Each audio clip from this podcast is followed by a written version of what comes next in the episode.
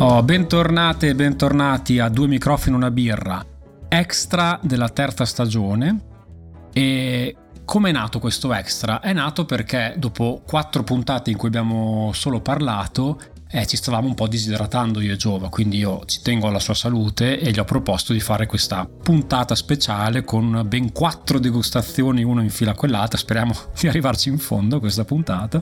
Sì, e visto che il primo blocco di puntate sono state dedicate ognuna a uno degli ingredienti o componenti principali della birra, abbiamo pensato perché non degustare per ognuno di questi ingredienti una birra che abbia qualcosa un, di spiccato eh, legato a proprio a questi ingredienti, quindi una birra con qualcosa di particolare sull'acqua, una con qualcosa di particolare sul malto, una preponderante sul luppolo e una che utilizza i lieviti in maniera particolare.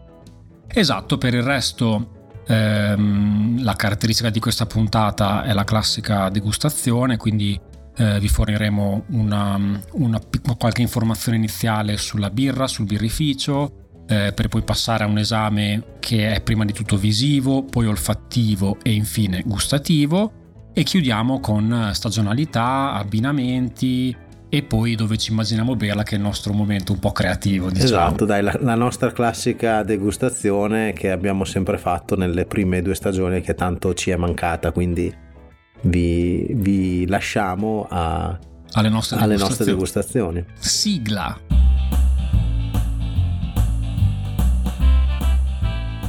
Bene Matte, eh, eccoci qua con eh, la prima delle nostre quattro birre che degusteremo in questa puntata. La prima è quella che come ingrediente caratteristico ha l'acqua. Per questo abbiamo scelto come birra la Margose di Birra Nova. Breve accenno al birrificio: Birra Nova è un birrificio che nasce nel duemilasette a Trigianello, una piccola frazione della Puglia che si trova tra Bari e Brindisi, e produce birra artigianale di qualità, che non è cosa semplice da fare in una terra princip- principalmente votata alla produzione di vino eh, com'è la Puglia. E il suo birraio Donato di Palma mette molta passione nei suoi prodotti. Le sue birre sono facili da bere, ma al tempo stesso trasmettono delle sensazioni forti sia al naso che eh, all'assaggio, quindi direi che ci aspettiamo questo da questa birra. È quello che, che speriamo succeda fra qualche minuto. E qualche altro cenno molto importante da dire è che eh, la caratteristica eh, dell'acqua utilizzata per questa birra è quella di essere acqua di mare, letteralmente acqua di mare, per far sì che quest'acqua sia utilizzabile anche in procedure alimentari come la produzione di una birra. E il birrificio si appoggia a un'azienda che si chiama Steralmar, che eh, sterilizza, diciamo, l'acqua di mare e ne consente l'utilizzo. Sì, la rende microbiologicamente pura, e questo la perm- permette che la si possa utilizzare anche per scopi alimentari come il trattamento di prodotti ittici, alcune preparazioni alimentari come brodini di pesce, le bisque, o come in questo caso eh, produzione di birra, conferendo la, una tipica sapidità al prodotto. Direi che possiamo partire con la nostra solita analisi come... Eravamo, come nei tempi. Come nei tempi, come eravamo abituati. Vediamo a fare. Vediamo se ci ricordiamo come si fa. Allora, beh, il packaging, devo dire, è molto molto caratteristico, perché si tratta di una bottiglia di vetro classica da trentatré centilitri, ma l'etichetta è eh, composta da una sorta di eh, etichetta di carta eh, incollata alla bottiglia di vetro in maniera piuttosto grossolana, potrei dire, per richiamare, secondo me, Quei, quei sacchetti di carta che si vedono in certi film americani, che sembrano... Sì, è proprio, sembra un foglio di carta avvolto alla bottiglia, e al di sopra sono, diciamo, disegnata l'etichetta a dei classici richiami marinareschi, un po' come la, le cime di una, di una barca, i tridenti incrociati, eh, nel nome sembra ci siano una specie di bussola nella O, eh, insomma sono... Poi il foglio sembra a quadretti, come a ricalcare una mappa nautica, eh, insomma ci sono forti richiami al mare, diciamo, in questa, certo. in questa etichetta. Sì, sembra, sembra un'etichetta grezza se uno non la guarda con attenzione, ma in realtà è molto ben curata e molto ben fatta, mi piace moltissimo. Allora, questa è una birra da quattro gradi e sei, essendo come stile una gose, il bicchiere consigliato è un bicchiere comunque lungo, affusolato, simile a quelli delle colche. Il nome del bicchiere è Stange, come avevamo già detto nella puntata certo. in cui abbiamo parlato delle gose, ed è una birra che va servita tra sei e gli otto gradi, quindi una birra che va bevuta fresca. Ecco. Direi che possiamo passare all'esame visivo. Beh, sull'esame visivo possiamo innanzitutto dire che è una birra che è piuttosto, è piuttosto torbida. Devo anche dire che il, la mia parte di birra era la seconda rispetto alla bottiglia, quindi probabilmente è un po' più torbida anche a causa dei lieviti in sospensione. Sì, la tua, Giova? La mia è leggermente più trasparente eh, infatti della tua. Vedo che un po' più limpida. Un po' opalescente lo è, ecco. E la grana della schiuma è molto fine e svanisce piuttosto in fretta. Sì, infatti. Andiamo al naso. Direi che si sente già la sapidità, anche solo sì. olfattiva. Sì, sembra di essere in riva al mare, in effetti. Io sento quella punta di pompelmo, comunque qualcosa eh, un pochino citrico che sì. pizzica, pizzica il naso. Sì, ci sta. Andiamo all'assaggio. Si sente subito la stringenza al centro della lingua. Sì, sì, beh, credo che sia. È una birra poco corposa, voluto. Mi sembra. Decisamente poco corposa, non carbonata, è molto comunque piatta, beverina. Sì, per come è costruita in effetti è una birra che potresti berne un secchio senza problemi, e credo che sia anche l'obiettivo un po' del birraio, nel senso che è una birra sicuramente estiva da bere, come dicevamo, sul lungomare, quindi per rinfrescarti, per sì, per confermare quello che stai che, che stai vedendo magari. Questa si sente su, sul finale comunque il retrogusto acidulo, un po' citrico, che comunque ti fa venire voglia di berne di berne ancora. Ti è come se ti prosciugasse la bocca quando, quando la mandi giù, e quindi hai bisogno di riempire la bocca con qualcos'altro. Sì, nonostante l'attacco non, non fosse così amaro, così acido, mm. è una cosa che arriva dopo, sì. probabilmente per, per richiamarti un'altra, un'altra sorsata, quindi sicuramente una birra ben costruita, fa il suo. Sì, direi che la stagione ideale per berla l'abbiamo già detta, penso sia assolutamente una bella giornata di sole in estate. Assolutamente sì. E come abbinamento di cibo invece cosa, cosa mi dici, Gio? Ma guarda, ci vedo bene una, un antipasto di pesce o anche una frittura di pesce. Comunque abbinerei sempre cibi di mare al, a questa birra. Mi sento molto un influencer in questo momento. Ma perché non eravamo più abituati, vedi? Abbiamo lasciato passare troppo tempo da questa cosa. E con cosa l'abbinerei io invece? Ma eh, ti dirò, eh, negli ultimi anni ho sperimentato eh, per viaggi di lavoro a Milano queste poke.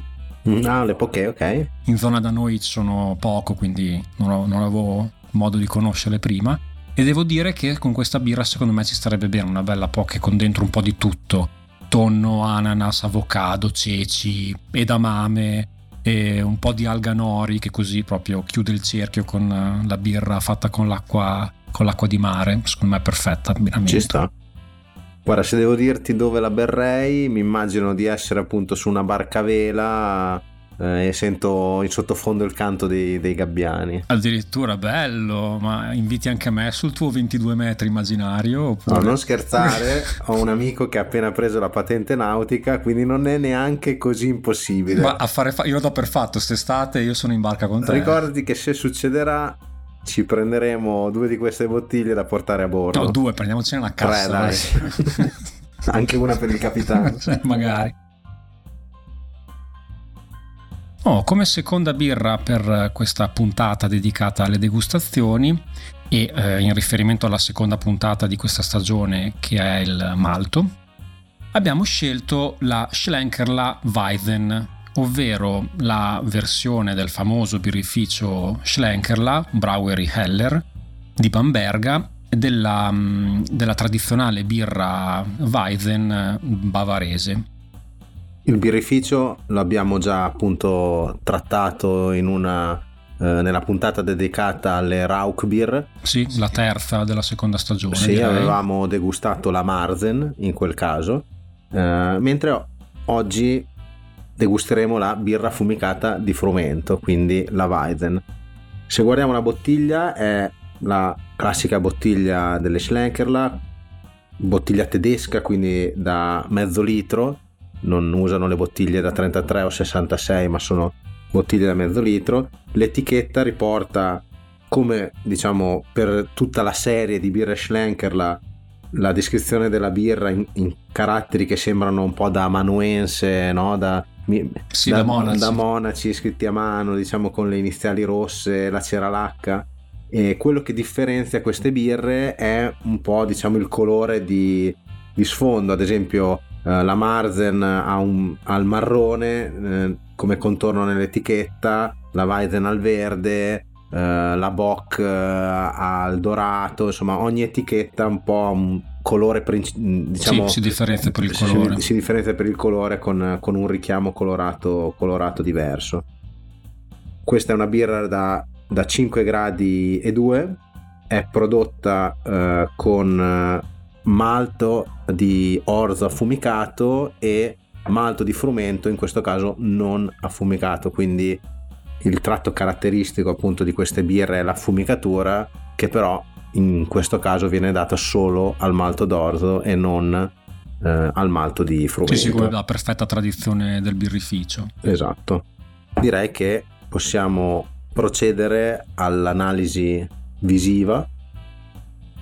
Beh sì, dall'analisi visiva eh, il colore è un ambrato, direi. Ti dirò che è più scura di, quella, di quello che mi aspettavo. Sì, è vero. È perché... la prima volta che degusto una Weizen affumicata. Tipicamente una Weizen ha un colore più dorato, diciamo così. Questa tende già all'ambrato... Ambrato scuro, ambrato scuro, esatto. Appena versata la birra ha una schiuma importante e anche persistente. Sì, sì, mi aveva inondato il bicchiere e adesso pian pianino sta calando, sì. Però resta, resta una schiuma di colore bianco, ma abbastanza fine. La birra comunque è torbida, opalescente. Sì, sono molto curioso di assaggiarla e quindi lo farò. Ma prima al naso devo dire che, eh, vabbè, le birre di Schlenkerla sono sempre incredibili e sembra, sembra di aprire quelle, quelle confezioni di Speck che hai preso al supermercato quando le quando Però le in questo caso si sente un pochino anche l'acidulo, mm. Subito ti arriva ovviamente l'affumicato, ma lasciando lì un pochino il naso non copre tutto, ma ti arriva anche un pochino citrico dato da, dalla parte di, di frumento. Di frumento, sì, infatti sono curioso di capire se questo esperimento, cioè prendere una birra bavarese, tipicamente bavarese, con una, un, suo, un suo malto, un suo frumento, e eh, portata a Bamberga con i loro, con i loro stili, che co- come, come si sposano queste due caratteristiche. Anch'io sono curioso, andiamo ad assaggiarla. Ma in effetti rispetto alle altre Schlenkerla, la fumicatura diciamo che si nota leggermente meno. Arriva dopo, secondo me. Arriva dopo, arriva dopo con una sensazione quasi di... sembra, sembra quasi cenere, non so, bravo, non so come spiegare. Bravo, è proprio un, un torbato amaro, com- completamente amaro, come quando, non so, mangi... Eh, la crosta della pizza completamente carbonizzata, non so se... Sì. Ti, sì, ti, sì, la sensazione è quella. Subito in realtà arriva l'acidulo un po' eh, classico della Weizen, non sento il, la banana, diciamo, per, forse perché è coperta. No, viene sicuramente coperta, senz'altro. E alla fine arriva questo, questo forte amaro, quasi da, da, da fumo di sigaretta, non so come... Sì, sì, sì, esatto, è vero, è quello. Quello è veramente, una, è veramente spiazzante. Sì, è un'esperienza particolare. Però devo dire che, vabbè, io, io con Schlenkerla devo dire che faccio fatica a non apprezzare qualsiasi delle sue delle loro creazioni. È tranquillamente uno dei miei birrifici preferiti al mondo. E questa era una delle poche che mi mancavano e devo dire che, come sempre, riesce a sorprendermi. Sì, per essere una birra affumicata si lascia bere. Um, bene, non stanca. Sì, probabilmente la consiglierei a chi questo tipo di birre non le ha mai sì, un'introduzione bevute. È un'ottima introduzione a un birrificio che deve essere prima o poi assaggiato, e se uno, diciamo, non è molto avvezzo a questi, a questi sapori, a questi stili, deve essere introdotto pian piano, sicuramente questa è una buona entry level. Allora, il bicchiere in cui berla ovviamente è il bicchiere tipico delle Weizen, quello, diciamo, lungo, che, diciamo, si apre nella parte superiore. La temperatura di servizio va dagli otto ai dodici gradi, quindi è una birra che non va servita mh, troppo fredda, diciamo così, per apprezzare meglio i suoi, i suoi sentori. E come stagionalità è complicato da dire, perché secondo me eh... possiamo dire all season, nel senso che per certe, ha certe caratteristiche invernali, autunnali, sì. Però è pur sempre una Weizen, mm, abbastanza sì, beverina comunque, con una gradazione non troppo alta, perciò... Sì, eh, non ti direi, non la berrei in questa stagione, quindi un all season eh, ci sta. Poi, come abbinamento di cibo, parti tu, vai Gio. Allora, io... Mm, mi immagino mm, i, quei würstel bianchi tedeschi, ah, no, sì, quelli, però non il, il, quelli sottilini tipo. Sì, non quelli, diciamo, troppo eh, saporiti, quelli un po' meno, un, un po' più speziati e, e con le erbe, okay. Assieme a un pretzel era suo, diciamo. Non sono amante dei krauti, però magari in questo caso ci, ci potrebbero stare bene. Proprio super super tedesco. Sì, secondo me, secondo me ci sta. E io invece ti direi un ottimo ciambellone d'autunno al rum, mele e noci. Mm, ma... Ok, quindi tu ci vedi più la, l'abbinamento dolce in questo caso, cioè come con un dolce. Sì, perché comunque tutto sommato, adesso che è passato qualche minuto dalla, dal, dal primo assaggio, un po' di, un po' di dolciastro, di richiami al eh, cioccolato, comunque ai sentori del, dei dolci tipici dell'autunno ce l'ha questa, sì, birra. Considera, esatto. Il candito, il caramellato. Allora, io lo, la riconduco molto come parola a torbato, e se ci pensi ci sono anche appunto whisky o insomma super alcolici che hanno questo tipo mm. di sentori, che magari sono per un dopopasto oppure si possono abbinare con dei dolci, quindi direi che ci può, ci può stare bene. E, e poi non, non, non è un caso, perché lo possiamo, lo possiamo svelare, questo ciambellone d'autunno rum, mele e noci l'ho portato qua da Giova, dove stiamo registrando, per intermezzare un po' le degustazioni, se no se andiamo con quattro degustazioni infilate a stomaco vuoto potrebbe essere un problema, quindi... Diciamo che dopo vi diremo se effettivamente questo abbinamento è buono oppure no. E vabbè, dove ci immaginiamo berla? Parte fra qualche minuto qua da te. Allora, io mi immagino un, un, un viaggio, un viaggio di un weekend in sì. una città tedesca, immaginati anche una Berlino, adesso per non dire Bamberga, e in un beer garden all'aperto, classiche panche... alla tedesca, in una giornata di sole, un po' di vento, eh, non, diciamo non caldo accaldato, un po' ventilata. Questa secondo me si beve mm. si beve molto volentieri. Ma hai scelto Berlino perché è neutra rispetto a Bamberga, a Monaco di Baviera? No, perché io sarei curioso di sapere cosa ne pensano a Monaco di Baviera delle birre, di una birra come questa, cioè che eh, sì, è un po' forse come mangiare la pizza a Torino, non lo so. I napoletani magari non, si storgono il naso, non lo, non, non lo farebbero, eh, non lo so.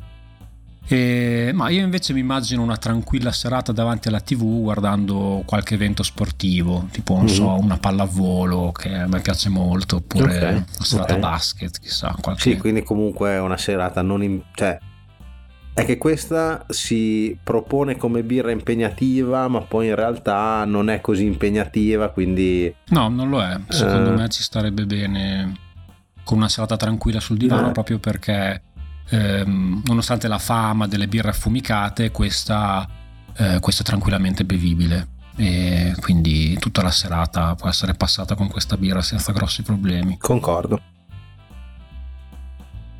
Allora, prima di partire con la terza birra, dimmi se l'abbinamento Schlenkerla Weizen con la mia, con il mio ciambellone era giusto o no. Sì, ti, ti posso dare la mia approvazione. Ah, ma meno male. Vabbè, torniamo a noi. Allora, la nostra terza puntata era relativa al luppolo e quindi abbiamo scelto una birra di conseguenza, e la nostra scelta è ricaduta su Kira del birrificio dell'Eremo. Birra dell'Eremo. Birra dell'Eremo, pardon. Birra dell'Eremo è stata fondata ad Assisi nel duemiladodici da Enrico Ciani, che casualmente da pochi giorni è anche birraio dell'anno. Però ci tengo a dire che noi abbiamo scelto queste birre e comprate prima che lui diventasse birraio dell'anno, quindi non so, endorsement, tutto merito di Due microfoni e Una Birra, incredibile. Ma da quando ci siamo, dimmi un po' come viene eletto il birraio dell'anno. Ok, allora, vabbè, hai presente le votazioni del pallone d'oro? Ok, più o meno. Tutta un'altra cosa, no, no un, po', un po' è simile.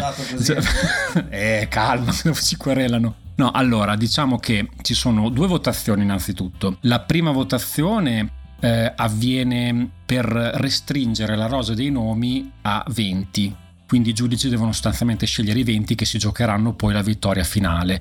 E in, questo, in questa prima parte un punto equivale a un voto. Una volta che si è ristretta questa scelta a venti birrai, si avviene una seconda votazione e sempre ai giudici viene chiesto di esprimere questa volta una classifica dei cinque nomi preferiti tra i venti candidati, e poi si va a scalare, quindi cinque punti al primo, quattro al secondo, tre al terzo e così via.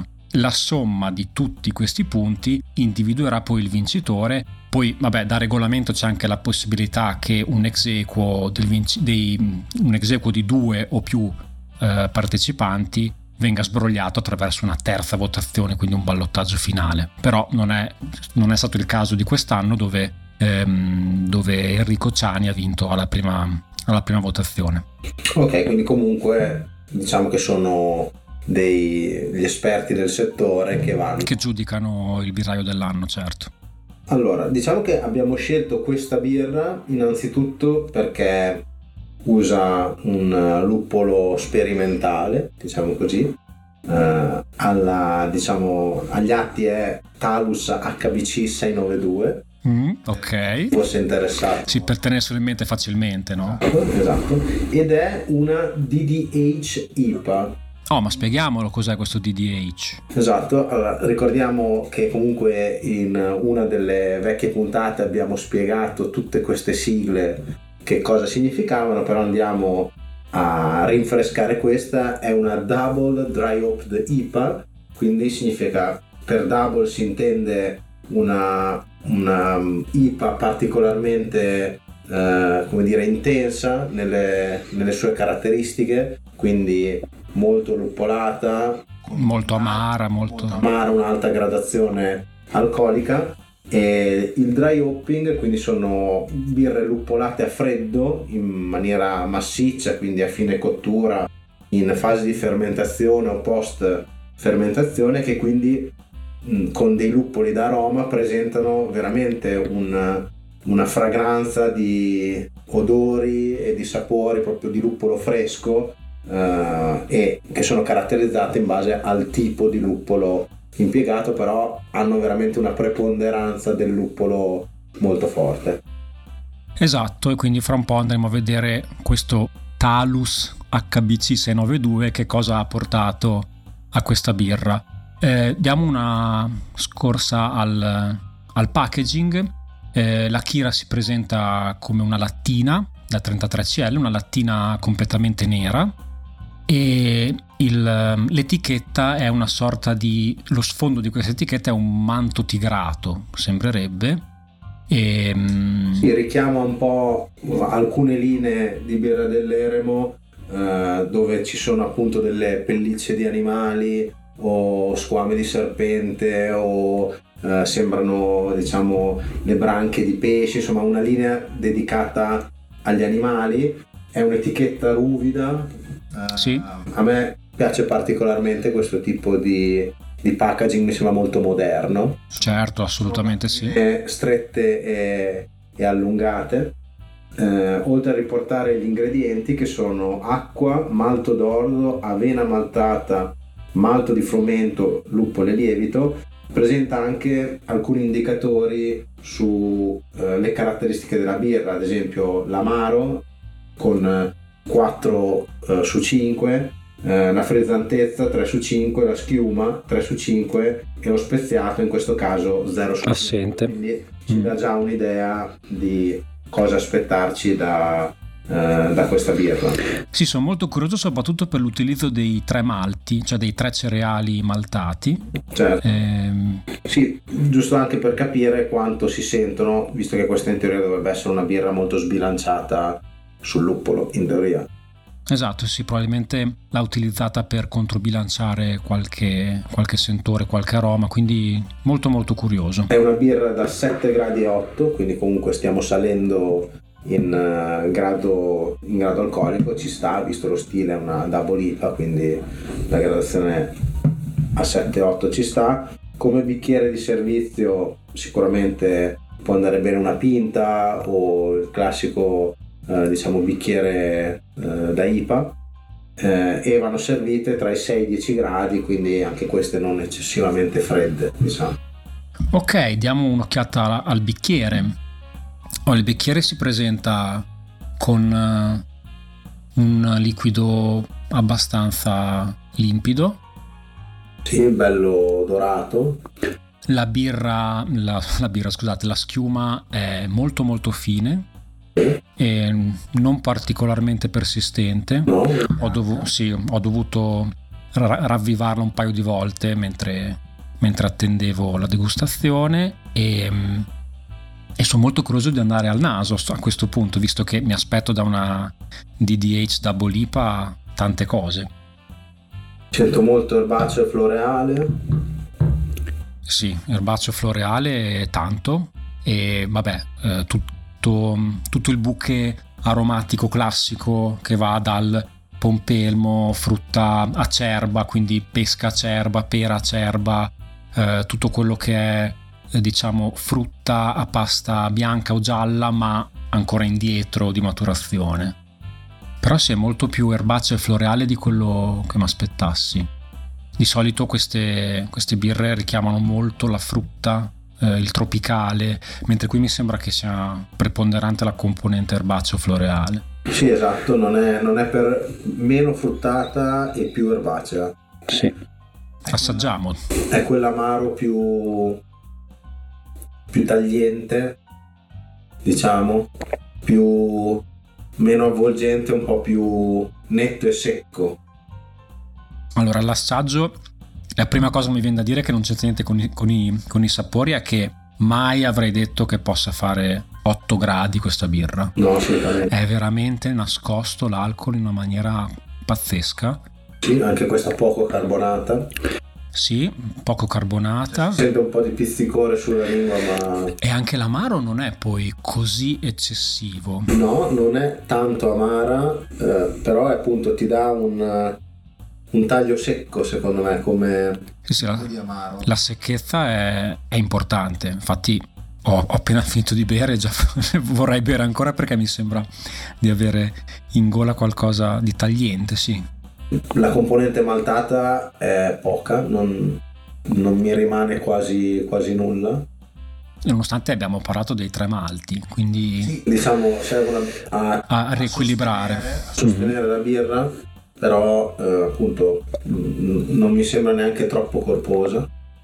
È molto sta- è una double I P A anomala, se posso definirla così, perché non è non è canonica, non ha non, non, non rispecchia quello che tu hai come idea una double I P A, anche come colore banalmente, che dovrebbe essere molto più arancionata, molto più carica. E, sì, potresti quasi definirla una, una I P A classica, se non fosse per la gradazione alcolica, e per l'utilizzo di questo... Sì, non è una I P A in stile inglese perché non ci sono quelle note terrose mm. o diciamo la componente maltata mi manca e, e la componente lupolata tende molto alla parte erbacea più che fruttata, diciamo.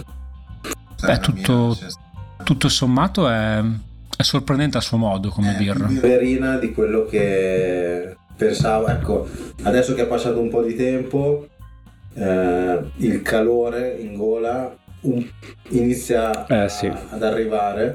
Sì, sì, puoi, puoi ingannare i sapori nella bocca, ma poi la, esatto, l'alcolicità, l'alcolicità emerge alla fine. Un pochino emerge, però subito la bevuta non, non si sente. E anche come retrogusto e retroolfatto non è così persistente come mi aspetterei una double I P A, quindi è molto ben congegnata e nascosta come, come cosa.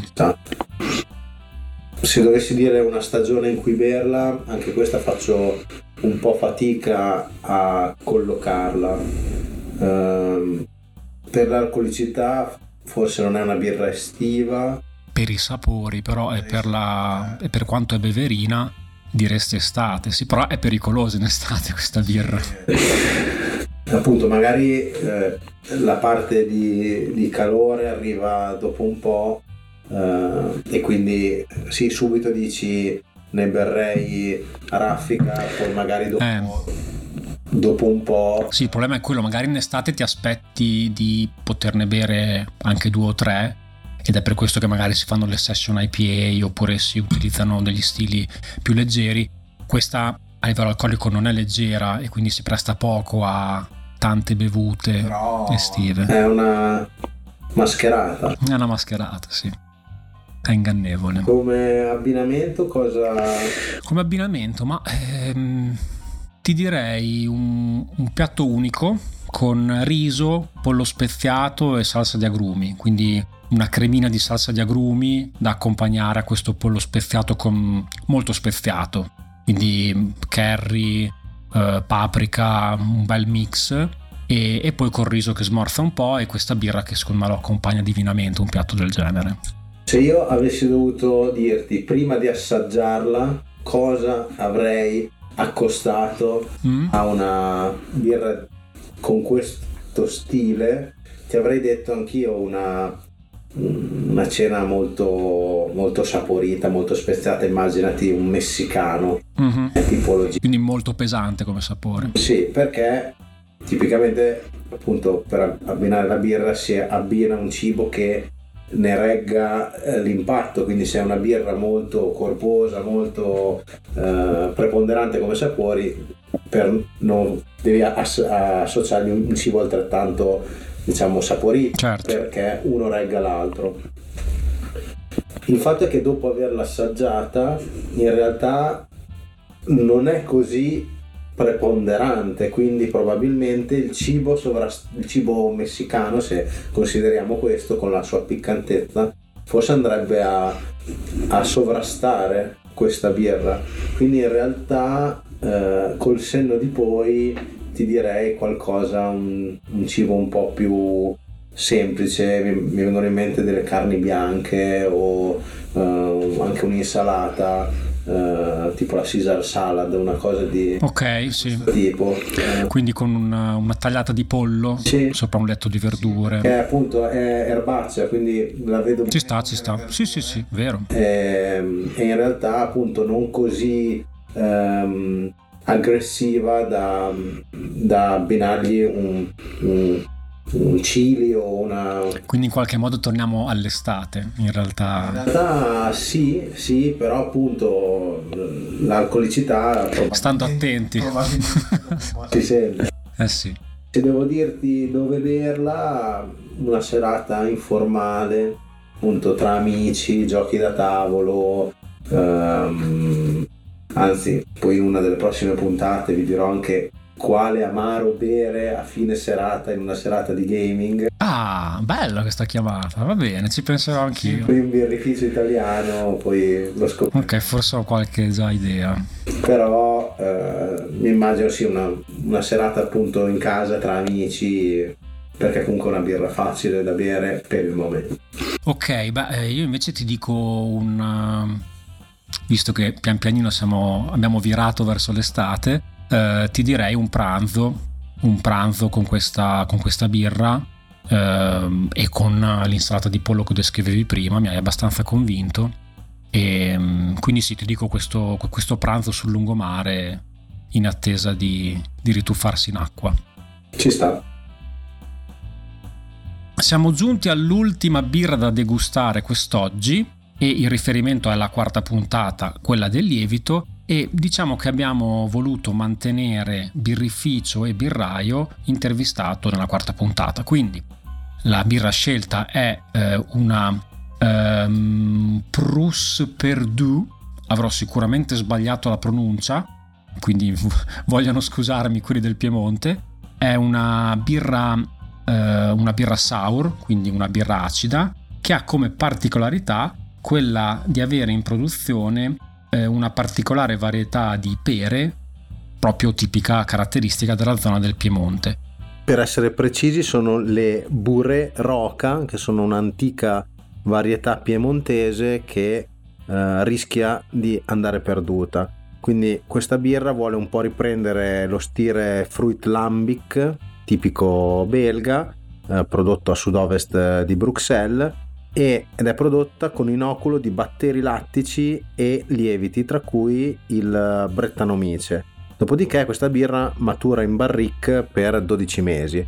In particolare questa è stata fatta nel duemiladiciannove. Sì, ovviamente vi consigliamo, se già non lo avete fatto, di recuperarvi la quarta puntata perché, eh, come vi dicevo, eh, all'interno vi è un'intervista a Walter Loverier, che è il birraio di Loverbeer e che sicuramente vi spiega meglio il suo concetto di birra e come è arrivato a produrre eh, una birra che richiama moltissimo quella parte di Belgio di cui comunque abbiamo parlato in varie altre puntate. In particolare questa birra, come dicevamo, utilizza eh, il Brettanomyces, che è una specie di lievito che comunque si trova in natura in maniera molto facile, ad esempio è sulla buccia della frutta, quindi eh, può capitare che per chi fa una fermentazione spontanea o per chi usa proprio la frutta all'interno della ricetta si ritrovi poi questo lievito all'interno del mosto, e che quindi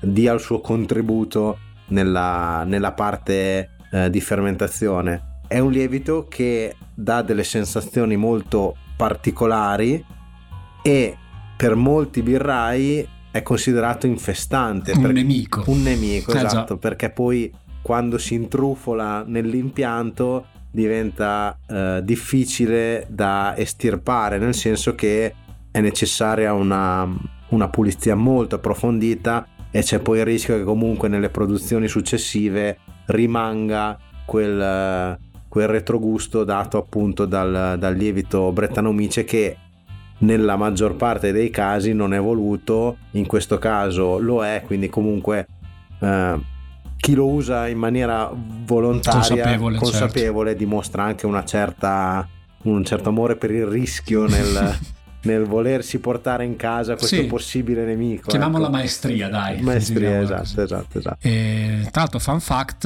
il Brettanomyces è poi eh, il, il famoso lievito che viene utilizzato per le birre trappiste di Orval, quello sì, che viene effettivamente chiamato in questo ambito il gut d'Orval, cioè il gusto di Orval, che abbiamo degustato nella puntata dedicata alle birre trappiste, quindi andatevela a recuperare.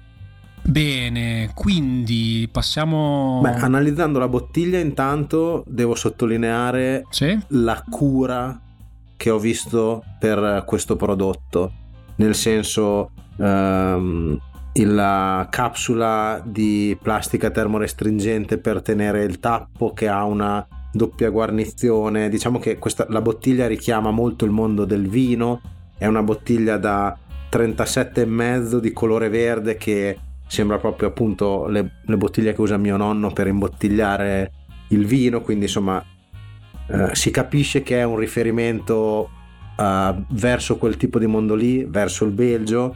Eh, nella parte superiore del collo c'è un'etichetta che riporta l'anno eh, in cui è stata prodotta la birra, nell'etichetta posteriore c'è il lotto con il eh, termine massimo di consumo, che per questa tipologia di birra è molto ampio, quindi si parla di dieci anni per, dalla, produzione. dalla produzione per mantenere il, diciamo, il gusto che il birraio vuole trasmettere, e nella parte frontale un'etichetta che con, sembrano disegni fatti a mano che richiamano quasi forse un po' le miniature sempre dei monaci, comunque insomma richiami al mondo belga sempre. Eh, questa è un po' la mia, la mia impressione. Comunque traspare veramente la cura verso il prodotto che Walter eh, dà, ecco. Bene, quindi a maggior ragione sono curioso a questo punto di analizzarla questa birra. Eh, vabbè, partiamo dall'esame visivo come sempre. E la birra mh, si presenta eh, abbastanza opaca, torbida, come, come da stile. La schiuma ovviamente è assente, mm, quasi eh, assente. È rimasta giusto un po' sul bordo del bicchiere, e questa poca schiuma rimanente è di color bianco, direi misto fine, comunque per la maggior parte è fine, qualche bollicina un po' più grossolana, ma poca roba. E il colore stesso della birra è, come lo definiresti, un ambrato, direi. Ramato, sì. Un ramato, sì. Ambrato scuro, ramato. E, e invece al naso, che è quella è la cosa che mi fa sempre impazzire di queste birre, birre acide, e infatti anche questa non fa eccezione. Io giovo ogni volta che eh, annuso questo tipo di birra, il primo fortissimo richiamo è quello del cassetto dove mio nonno teneva le carte da gioco quando in estate andavo da lui, eh, che non, non avevo la scuola, e quindi i miei mi portavano nella casa di campagna di mio nonno, e quando giocavamo a carte mi diceva vai a prendere le carte, io aprivo questo cassetto ed era questo odore qua, è incredibile. Sì, subito si sente la parte acetica, comunque la parte acida, e ora che la birra è rimasta un po' nel bicchiere, si è scaldata un po', viene proprio fuori la pera matura, secondo me.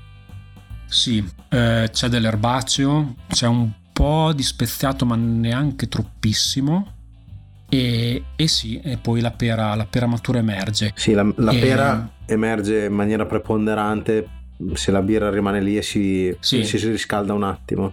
Sì, la, la prima la prima annusata, il primo esame olfattivo che ho fatto non era così preponderante, poi è passato qualche minuto ed effettivamente ora emerge di più. Assaggiamo. Al gusto direi si sente subito la stringenza della dell'acidità della birra. Sì, è una... sì, il palato il palato in effetti come prima sensazione è quella di come restringersi. Sì, esatto. Non è carbonata, è una birra abbastanza come da stile, assolutamente. Sì. È ben bilanciata, nel senso che la parte acida non è, non è fastidiosa, anzi è gradevole per chi ovviamente gradisce lo stile.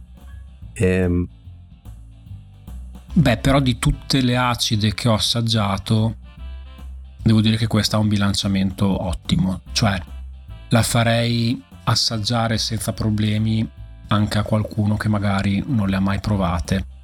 Eh, la trovo la trovo una buona una buona via di mezzo fra le acide classiche belghe e una birra classica. Sì, perché poi dopo ti arriva la parte fruttata che eh, smorza un po' la componente acida, e insomma, comunque la pera è un frutto, la pera matura è un frutto dolce, e secondo me bilancia bene la, la, la componente acida che ha questa birra. Poi ovvio che componente che comunque si sente, si sente, c'è tutta, certo. Assolutamente è, è una birra molto buona, mi piace. Sì, sì, sì, sono, sono d'accordo con te. Come diciamo stagionalità di birra sempre molto complicata, molto complicata, ma una birra acida. Sì, però ti direi appunto una una tarda estate, appunto in corrispondenza della raccolta delle pere, ci potrebbe stare come... Sì, sì, sì, è un ottimo richiamo in effetti, sì, sì, sì. Uh, mi viene proprio in mente quando andavo in campagna da ragazzino, il contadino si caricava sul trattore delle bottiglie di vino che beveva durante la giornata. Io forse mi caricherei bottiglie di questa birra magari durante le pause, eh, da degustare all'ombra, all'ombra di un albero. Beh, nelle, sì. nelle giornate tardo estive, immagino un settembre. Un contadino italiano sicuramente si porta il vino, però magari un contadino belga si prenderebbe queste. Sì, esatto, esatto, esatto. Con la stessa soddisfazione. Assolutamente sì. E come abbinamento di cibo? Ma secondo me ci starebbero bene dei formaggi, formaggi anche saporiti o erborinati, tipo appunto mi vengono in mente formaggi francesi, mi vengono in mente il gorgonzola. Erborinato quindi? Sì, un classico, sì, una cosa del genere, o anche un tagliere di salumi magari. Ok, invece voglio un po' sorprenderti, andare okay, fuori dal coro e dirti che eh, lo abbinerei a un bel cono gelato, mm. con crema allo zabaione e fragole, così c'è il richiamo un po' alla frutta e c'è il richiamo alla crema allo zabaione che comunque sì, ha una sua componente sì, e poi ha quel, burrosa, cremosa, e ha anche quel retrogusto un po', chiamiamola marognolo, del marsala, ci sta un po' marsalato. Sì, sì, infatti secondo mm. me ci può stare. mm. Sì, mi hai convinto e comunque consiglio questo tipo di birra magari a chi si vuole approcciare Al, al mondo delle acide. Potrebbe essere un, sì. un buon entry level. Sì, che è un mondo, è un mondo incredibile e che da appassionati di birra bisogna prima o poi esplorare. Poi non è detto che lo si debba apprezzare per forza, però un piccolo excursus in questo mondo dell'acido bisogna farlo, anche solo per dire l'ho provato e poi semplicemente dire mi è piaciuto, non mi è piaciuto, voglio approfondire la conoscenza oppure mi fermo qua. Però almeno un paio di assaggi bisogna farli. Dove ci immaginiamo berla questa, questa birretta? Ah, io come ti dicevo, appunto in campagna, una, una farm ale. Quindi sul trattore mentre sì, lieti sì. il grano. Sì, ci sta, ci sta. Ok, io invece mi siederò in giardino al tardo pomeriggio di un giorno di primavera. E quindi classico scenario un po' bucolico con gli alberi che esplodono di foglie e fiori, e io con questa birretta e il mio gelato da baione e fragola mi ci, mi ci vedo moltissimo. Ci sta, ci sta. Bella immagine.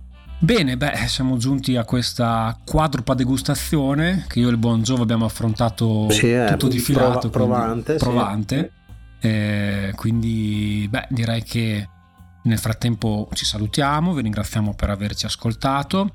Il prossimo appuntamento con il nostro podcast è per il primo di marzo, quando uscirà il secondo blocco, che ricordiamo è dedicato ai ruoli, alle figure professionali nel mondo della birra, e speriamo che questa degustazione vi sia piaciuta e un arrivederci a presto. Da due microfoni e una birra. Cheers! Cheers.